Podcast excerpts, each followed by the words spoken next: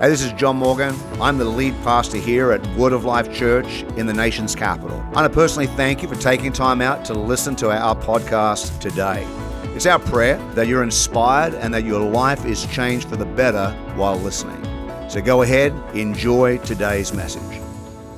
Uh, in the analytics, when they did uh, for the Bible Gateway, I'm not sure if you've ever used that website, BibleGateway.com. It's a great website. And uh, in their analytics, they said that the number one searched out scripture was John 3:16. I think most of us would probably get, oh, okay, that makes sense. For God so loved the world that he gave his only begotten son. That's the one number one most searched out scripture. But in second place, in second place is Jeremiah chapter 29 verse 11 which says, I know the plans I have for you, declares the Lord, plans for welfare and not for evil, to give you a future and a hope. Is there anybody in the house today that glad that God has plans for us, has plans for you, to give us a future and a hope? Now, this prophecy from Jeremiah comes in the light of the nation of Israel going into 70 years of Babylonian captivity. That's 70 years of exile, 70 years of uh, leadership under the ungodly king, King Nebuchadnezzar. And so God says, I'm with you, but you're going to be in a difficult season. You may have heard me say it before, but it's easy to praise God while it's raining tacos. But can you still praise Him when the hail is made of kale?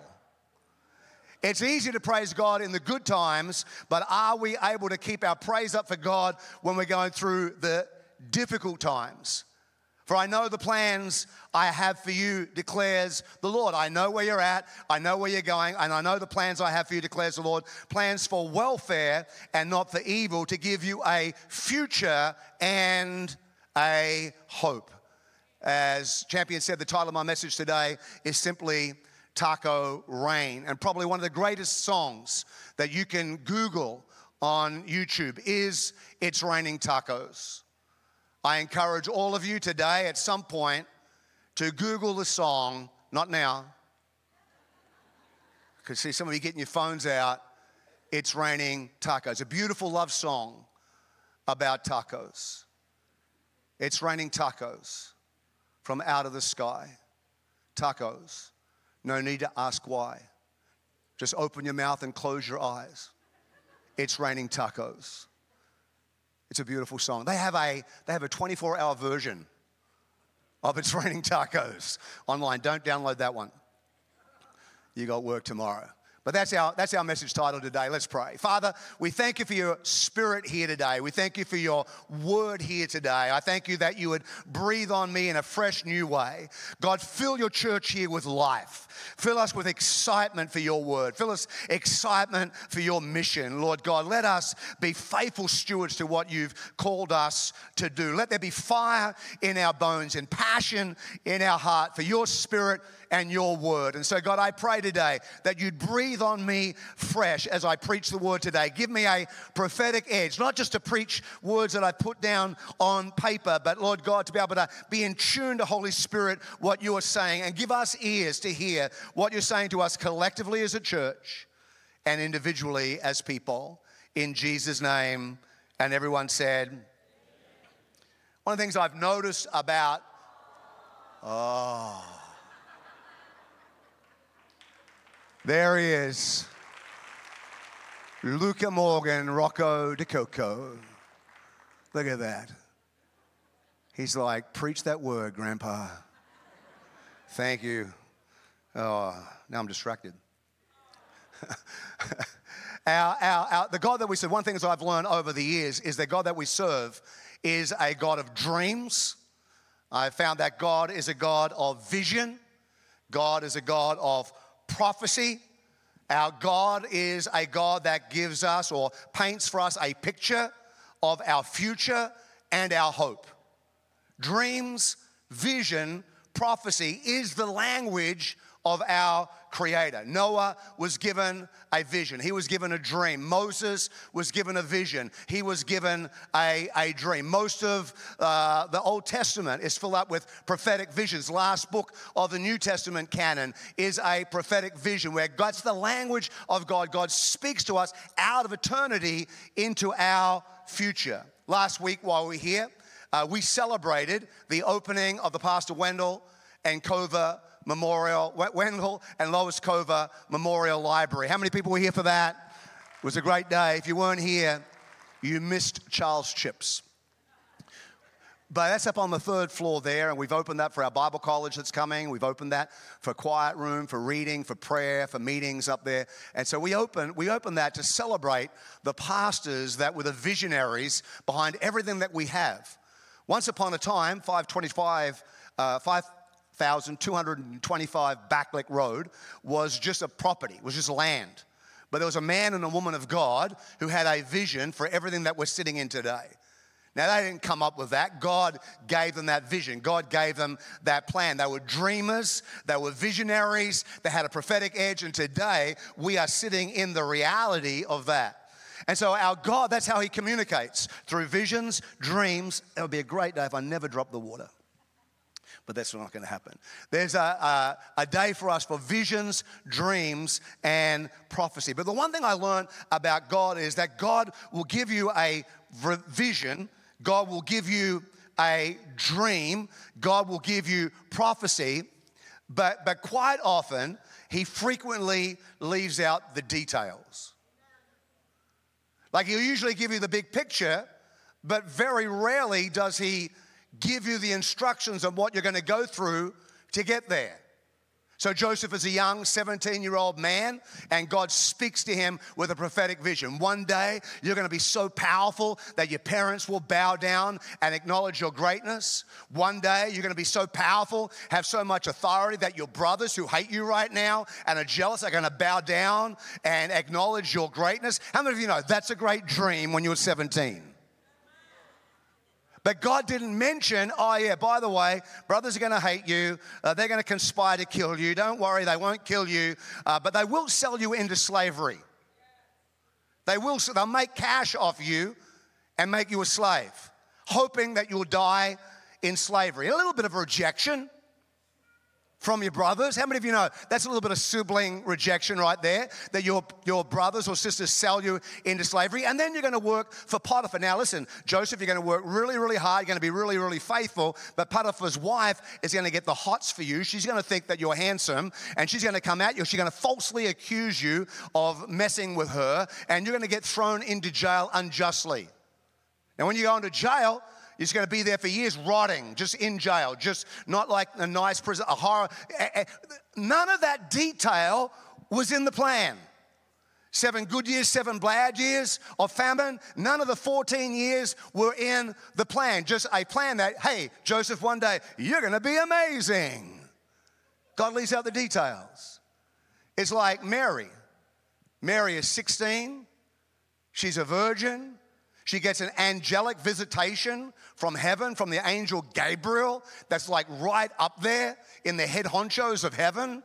Gabriel comes down, speaks to her, says, You're highly favored. God checked out every other woman in Israel. Eh, not her, eh, not her, eh, definitely not her, but saw you. He said, I'm going to use you and you're going to be highly favored. You're going to give birth to the Messiah of his kingdom. There will be no end. The government will be upon his shoulders. He will be the king. Like this is the prophecy she's getting from the angel that Jesus would be Messiah.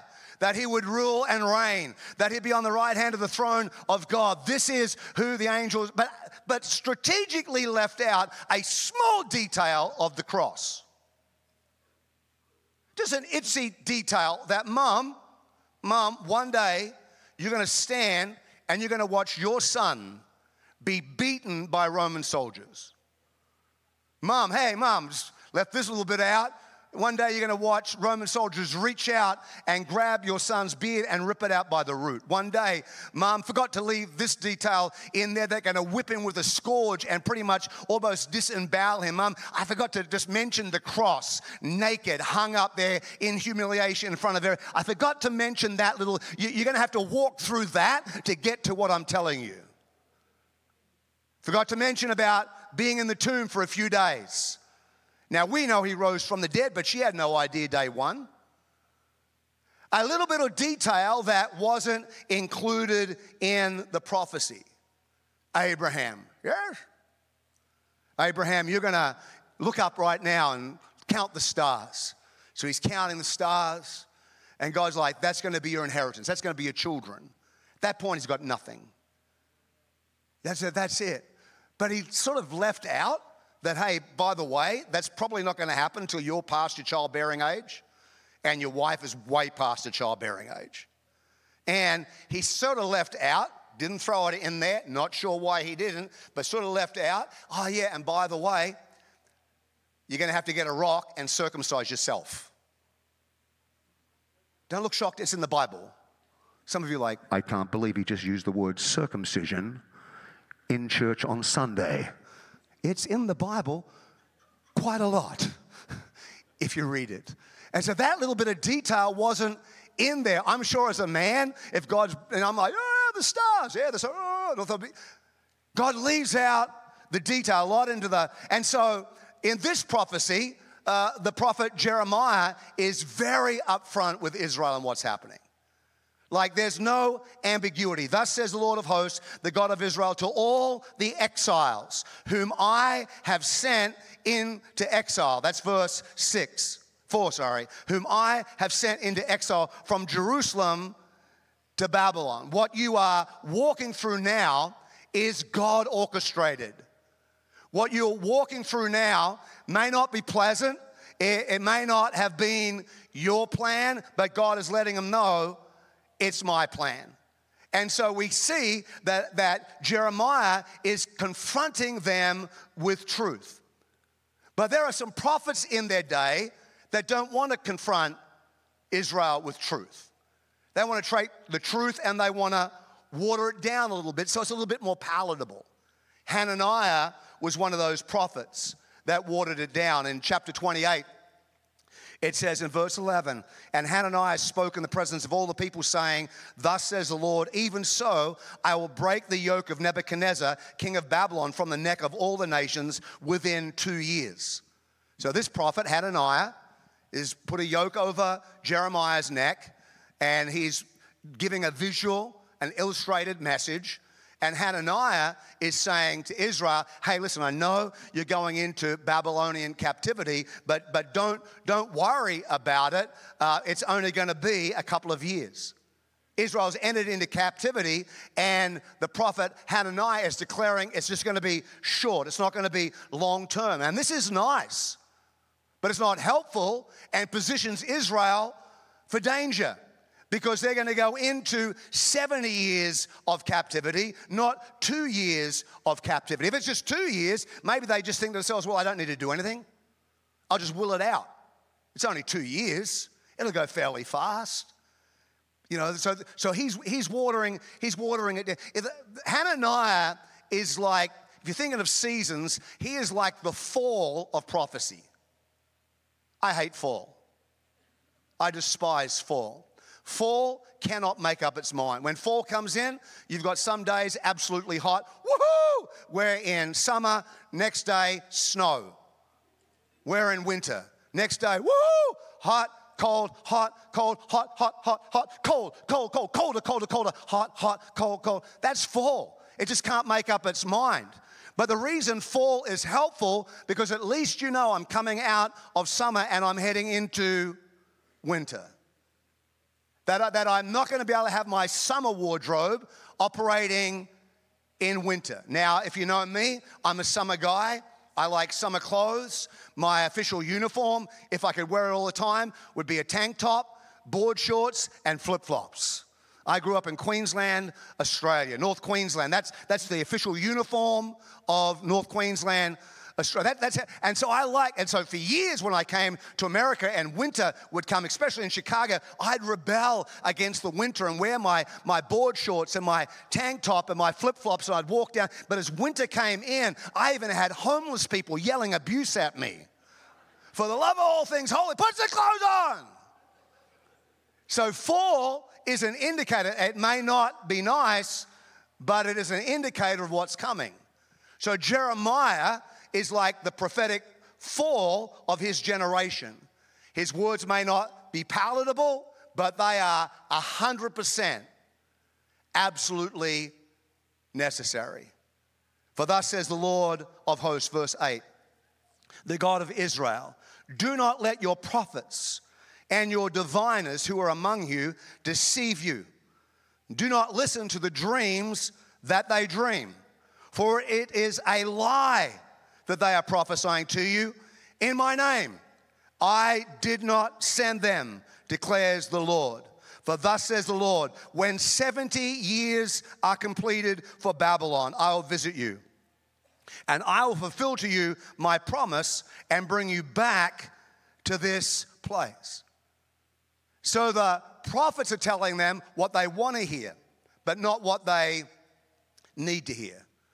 The prophets are saying, everything's going to be cool, not going to last for long. I know this is not good, but it's going to be short, just a couple of years. And God is going, yeah, nah, it's going to be a long time. It's going to be 70 years. I believe that we need that in our life.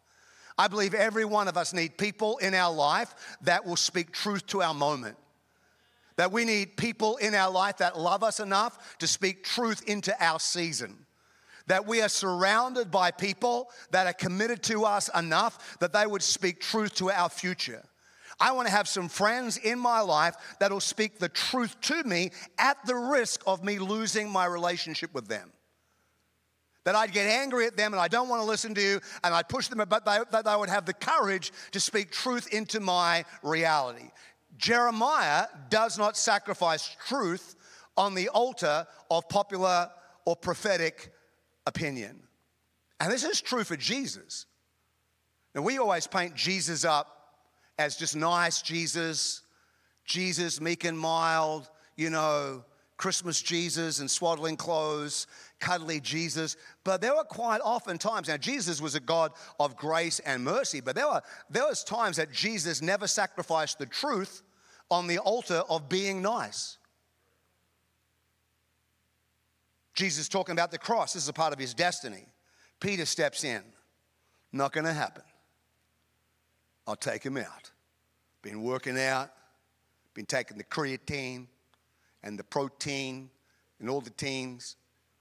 They come anywhere near you, punch them in the face, knee them down, slice off their ear with a sword use them for fishing bait. Now, this is what you want your friend to say. I'm going to go through a hard time. You want your friend, oh, I'm with you. Jesus turns to his friend because this is not a part of his destiny and says, Get behind me, Satan. He calls Peter Satan. Probably the only worst thing that you could call somebody in the kingdom of God worse than Satan is calling a woman Jezebel. That's the only thing that's probably higher than that. And so this is not nice, but it's accurate. He can't be swayed by, oh, you're not going to go to the cross, we'll look after you. know, Jesus had to keep his focus on what God was calling him to do. Jesus never sacrificed the truth on the altar of popularity. There were some things Jesus did that weren't popular. There are some things that Jesus did that if I did it, you would leave the church. We say that again. There's things Jesus did that if I did it and you saw it, you'd be out of here. You would leave the church. You would disconnect me online. You'd be surfing for something else. There was a woman with a demon possessed daughter. This girl is demon possessed. Mom is bringing the daughter into the room. Come on, sweetheart. She's like, ah, ah. you know, she's listening to ABBA music or something like that. And she's bringing the demon possessed daughter in. And then she brings the daughter to Jesus while he's eating a meal and says, Jesus, can you please pray and cast the demon out of my daughter? And Jesus' initial response to her is, No.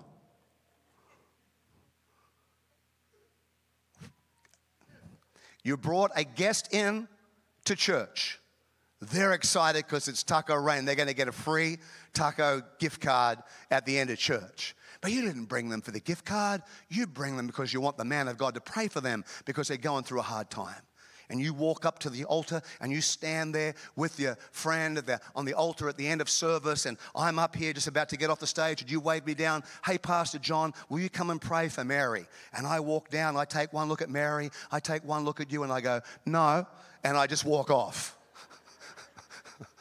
like you would be like, Can't believe this church, it's bad church, go somewhere else. Jesus says, No.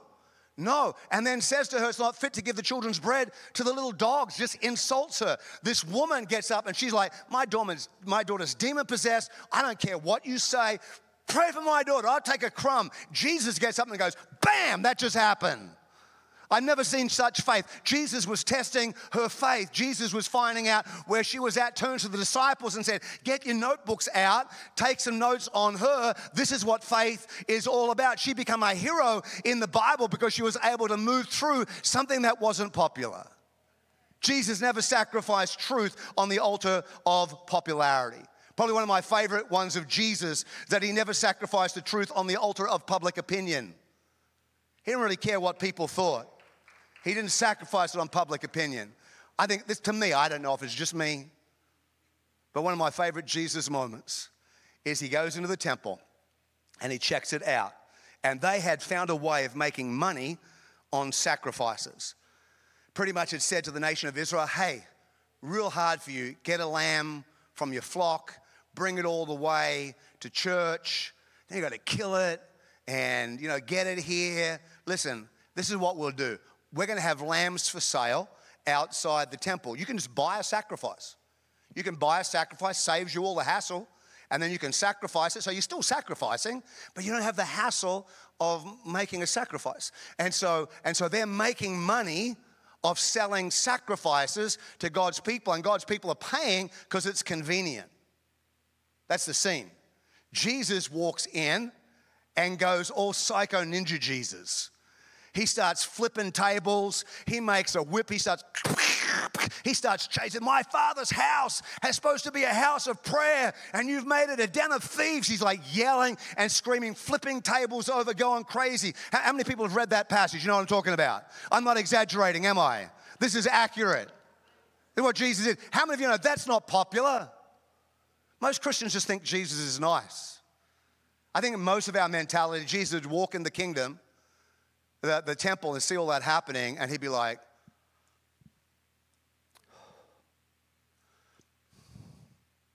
Excuse me? Excuse me? Don't want to inconvenience anybody. This is not good. Can you please stop? Can, somebody, yeah, that, that's what we think Jesus, but it's not Jesus. He never sacrificed truth that it would ever get in the way of what needed to be done. Popular opinion was never the winner. Paul declared that to his prodigy Timothy. He said, Preach the word, be ready in season, out of season, reprove, rebuke, exhort with complete patience and teaching. For the time is coming when people will not endure sound teaching, but have itching ears that they will accumulate for themselves teachers to suit their own passions and will turn away from listening to the truth and, and wander off into myths. He says, People will no longer endure sound teaching.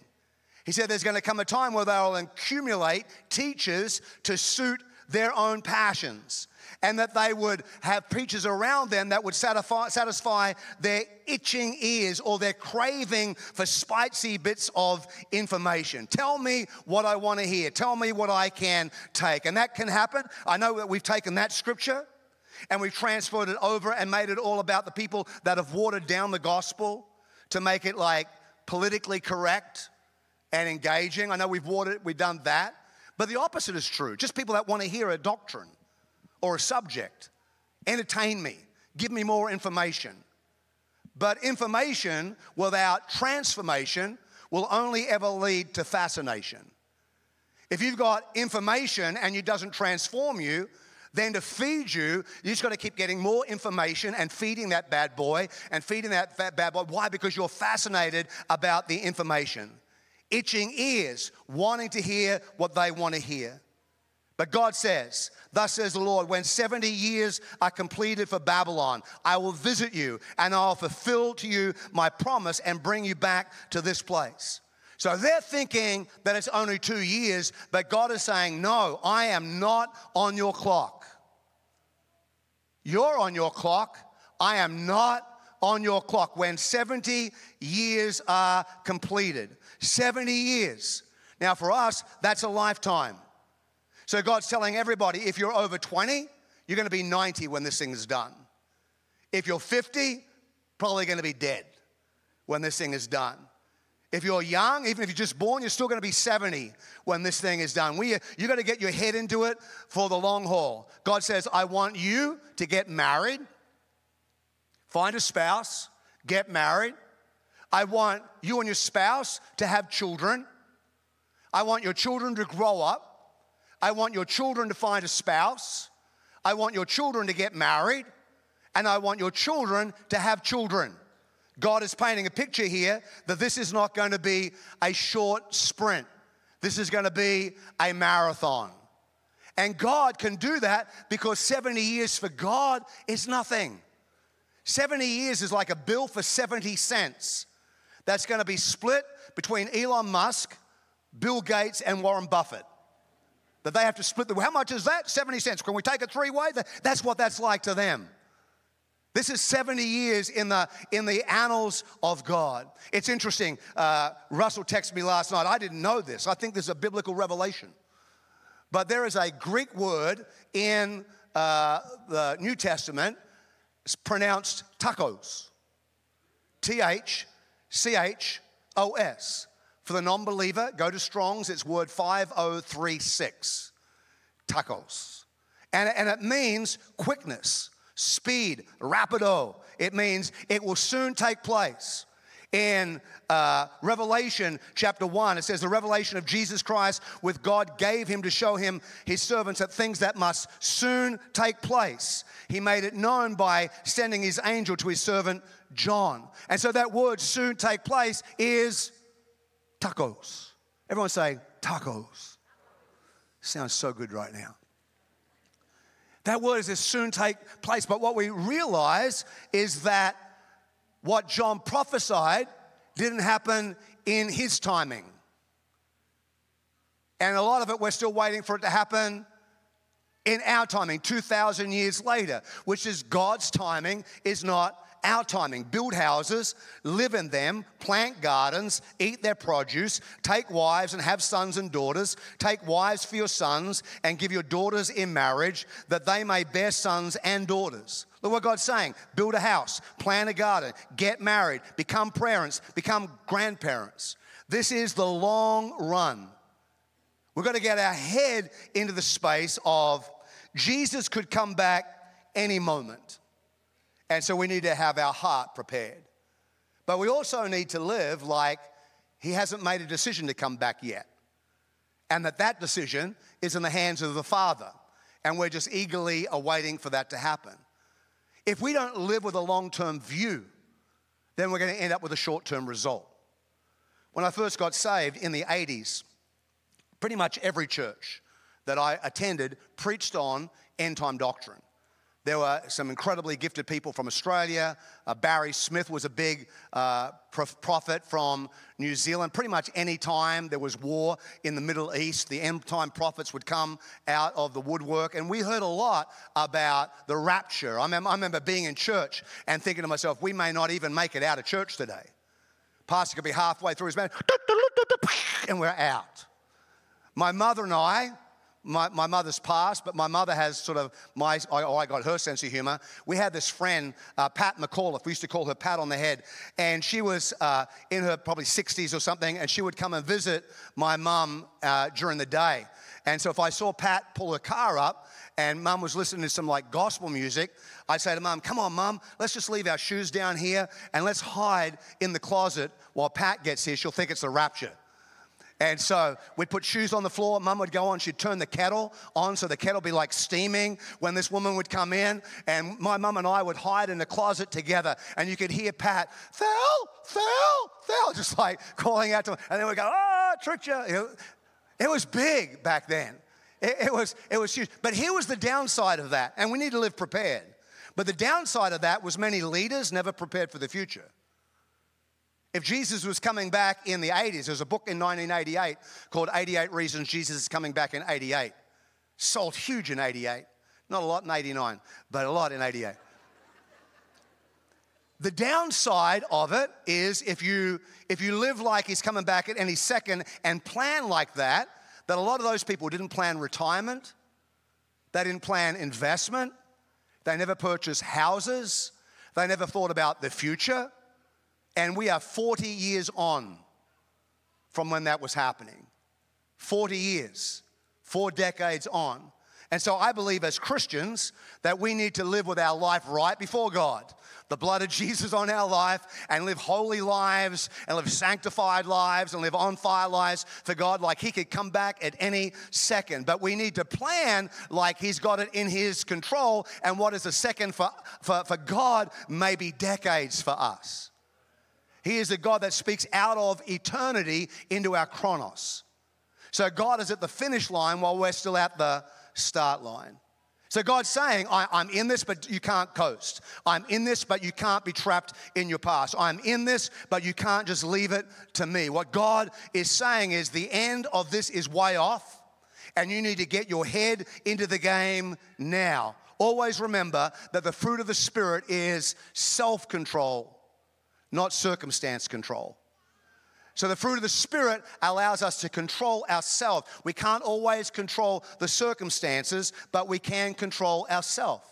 James said, Count it all joy, my brothers, when you encounter various trials, for you know that the testing of your faith produces steadfastness or endurance, as one translation puts it. And let steadfastness, endurance, longevity, have its full effect, that you may be perfect and complete, lacking in nothing. Endurance is a part of God's plan. So anybody can praise God when it's raining tacos. But can you have the endurance to continue to praise Him and lift your head high when the hail is made of kale? And in this verse in Jeremiah 29, God is pre- prepping the heart of Israel for the long term. This is not a dash, this is a marathon. And you prepare for a marathon differently than a dash. If you're a sprinter, muscular, energetic, low body fat, if you're, a, if you're a marathon runner, you are not running muscular. You're not looking for explosive power. If you're a sprinter, you need explosive power. If you're a marathon runner, you need to lean down. Very, very rarely do you see like muscular, you know, marathon runner. They're usually lean, mean running machines. Why? Because they've got to long, run the long haul. And so God then gives these directions to Israel. He said, You're going to be here 70 years, and this is what I want you to do. I want you to build houses. I want you to build houses. I want you to get yourself established, build houses, and live in them. In the midst of crisis, in the midst of chaos, in the midst of this ungodly leader, Nebuchadnezzar, that's going to be ruling in the midst of exile, what I want you to do is I want you to take authority in your life and I want you to deliberately build houses. I, in the midst of the chaos, I want you to create for yourself a place of peace. I want you to create for yourself a place of rest. Don't be stressed, don't be doubting, don't be anxious, don't panic. I've got it all in control. You're going into this, but if you endure, you will come out the other side. You're going to make it through the other side. But what I need you to do is I need you to build houses. I want you to know that God didn't say, I'm going to build houses for you. God says, you need to engage in the process. And you need to take personal responsibility and you need to build houses. You need to get your foundations down, you need to lay it down, and you need to create for yourself a place of rest. Don't float for the next seven decades. Realize you're going to be here for a while. I want you to build houses. I want you to plant gardens. What is God saying? He said, I want you to position yourself to prosper, plant gardens, and eat their produce. So God is saying, listen, I, I created seed time and harvest, and right now in this captivity, you've got plenty of time. You have 70 years. So I want you to plant gardens. I want you to prosper in a place where you probably shouldn't prosper. I want you to plant, I want you to put seed into the ground. You're going to have time, you're going to have harvest, and I want you to eat your produce. So, in other words, not only do I want you to plant seed and have harvest, I want you to benefit in that day financially from your harvest. So, I want you to be blessed and to be a blessing. I want you to be fruitful. I want you to be able to be there and multiply. He goes on, he says, and value family is another one. So you need to build houses, plant gardens, and value family. Verse 6 Take wives and have sons and daughters.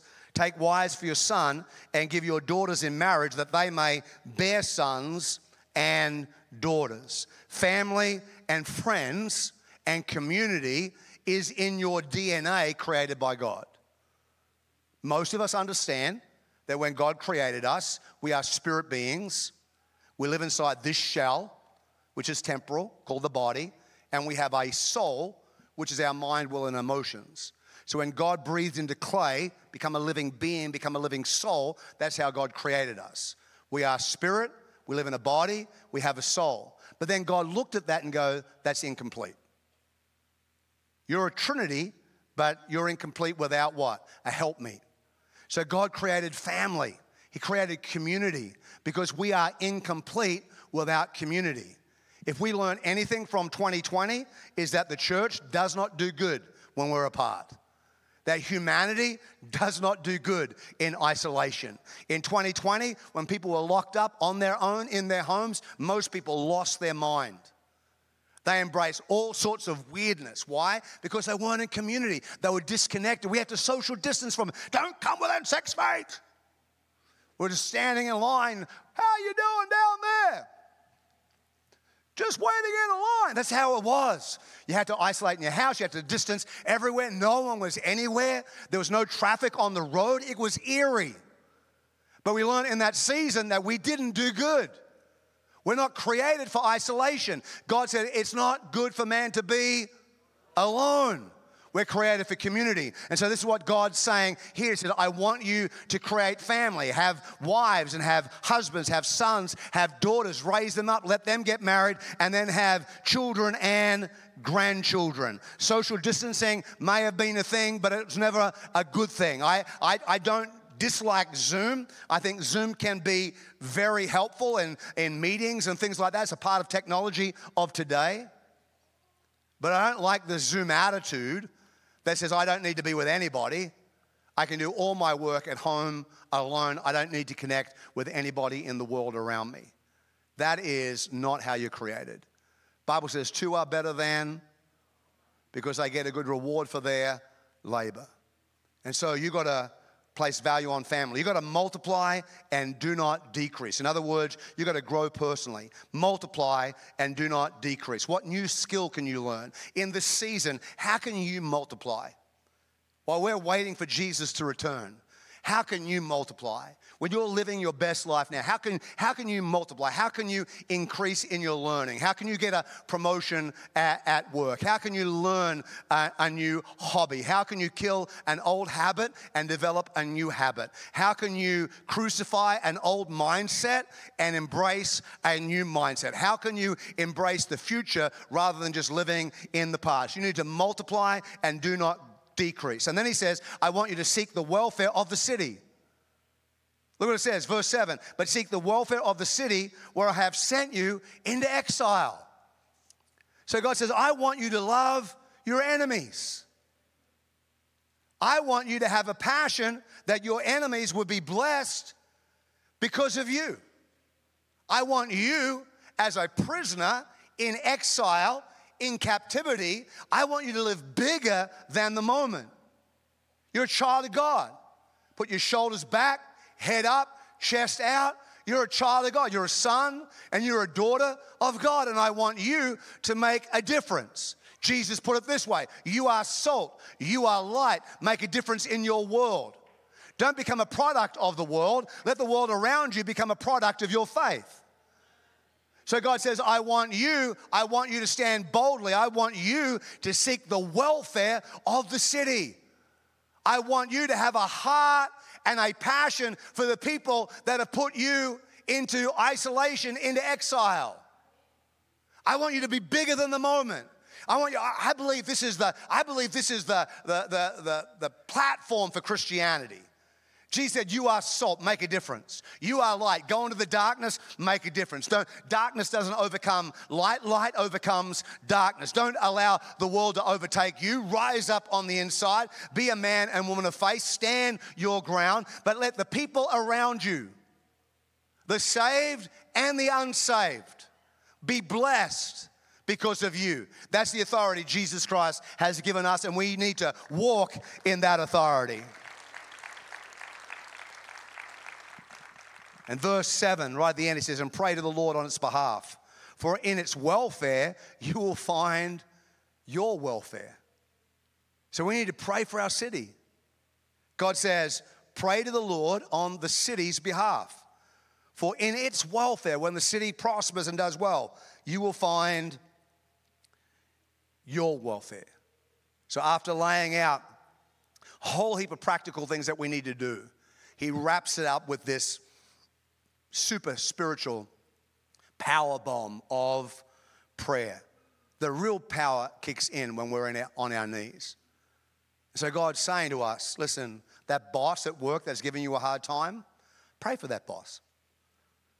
Not just that the boss would calm down and treat you well, but pray for that boss's prosperity. Pray for that boss's health. Pray for that boss's family. People that you despise in the community that you can't pray for them. Don't make them your enemy, make them your prayer target. Politicians, pick your side, pray for the other side. Pick your side, pray for the other side. That's a spiritual thing to do. You don't have to agree with anything the other side is doing. You can be in total disagreement, but you can still pray for them.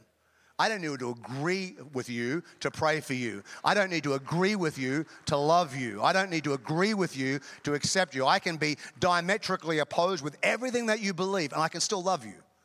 I can be opposed to everything that you think, and I can still pray for you. Because the one power that I have is to get on my knees and pray that God would move in your life. That is the power, my friend, that you have. You have the power of prayer. You have the power of prayer. And then it leads into the second most sought after verse on Bible Gateway For I know the plans I have for you, declares the Lord. Plans for welfare and not for evil, to give you a future and a hope. It doesn't really matter what you think, income. It doesn't really matter what you think. It's what God plans that matters. It's not what you see that matters, it's what God sees that matters. Somewhere in our spiritual life, we have to sit back and go, hey, I don't like everything that's happening. I don't like the situation that I'm in. But one thing that I know that no matter where I'm at, God knows. Everyone say, God knows. God knows the plans He has for me. When you turn to the person beside you and say, God knows the plans He has for you. Turn the person on the other side and say, God's got great plans for you. Nothing takes God by surprise. I've had situations, I'm sure you have, where it took me by surprise. But nothing takes God by surprise. I've had situations happen that I thought I never saw that coming. But God always saw it coming. So they're going into 70 years of captivity, and God goes, Don't worry, my hand's on it. You're going to get out the other side. And I know you're going to get out the other side. Why? For I know the plans I have for you. I know the plans, I, I've declared them to give you a future and to give you hope and to give you faith and to give you courage and to give you confidence and to give you tenacity and to give you endurance and to give you faith and to give you courage to be able to press through no matter what's thrown at you. You're able to work your way through it in Jesus' name in Jesus' name. If you believe that, say amen and give me a great round of applause. Give me a round of applause at home, online. So glad that you're with us today.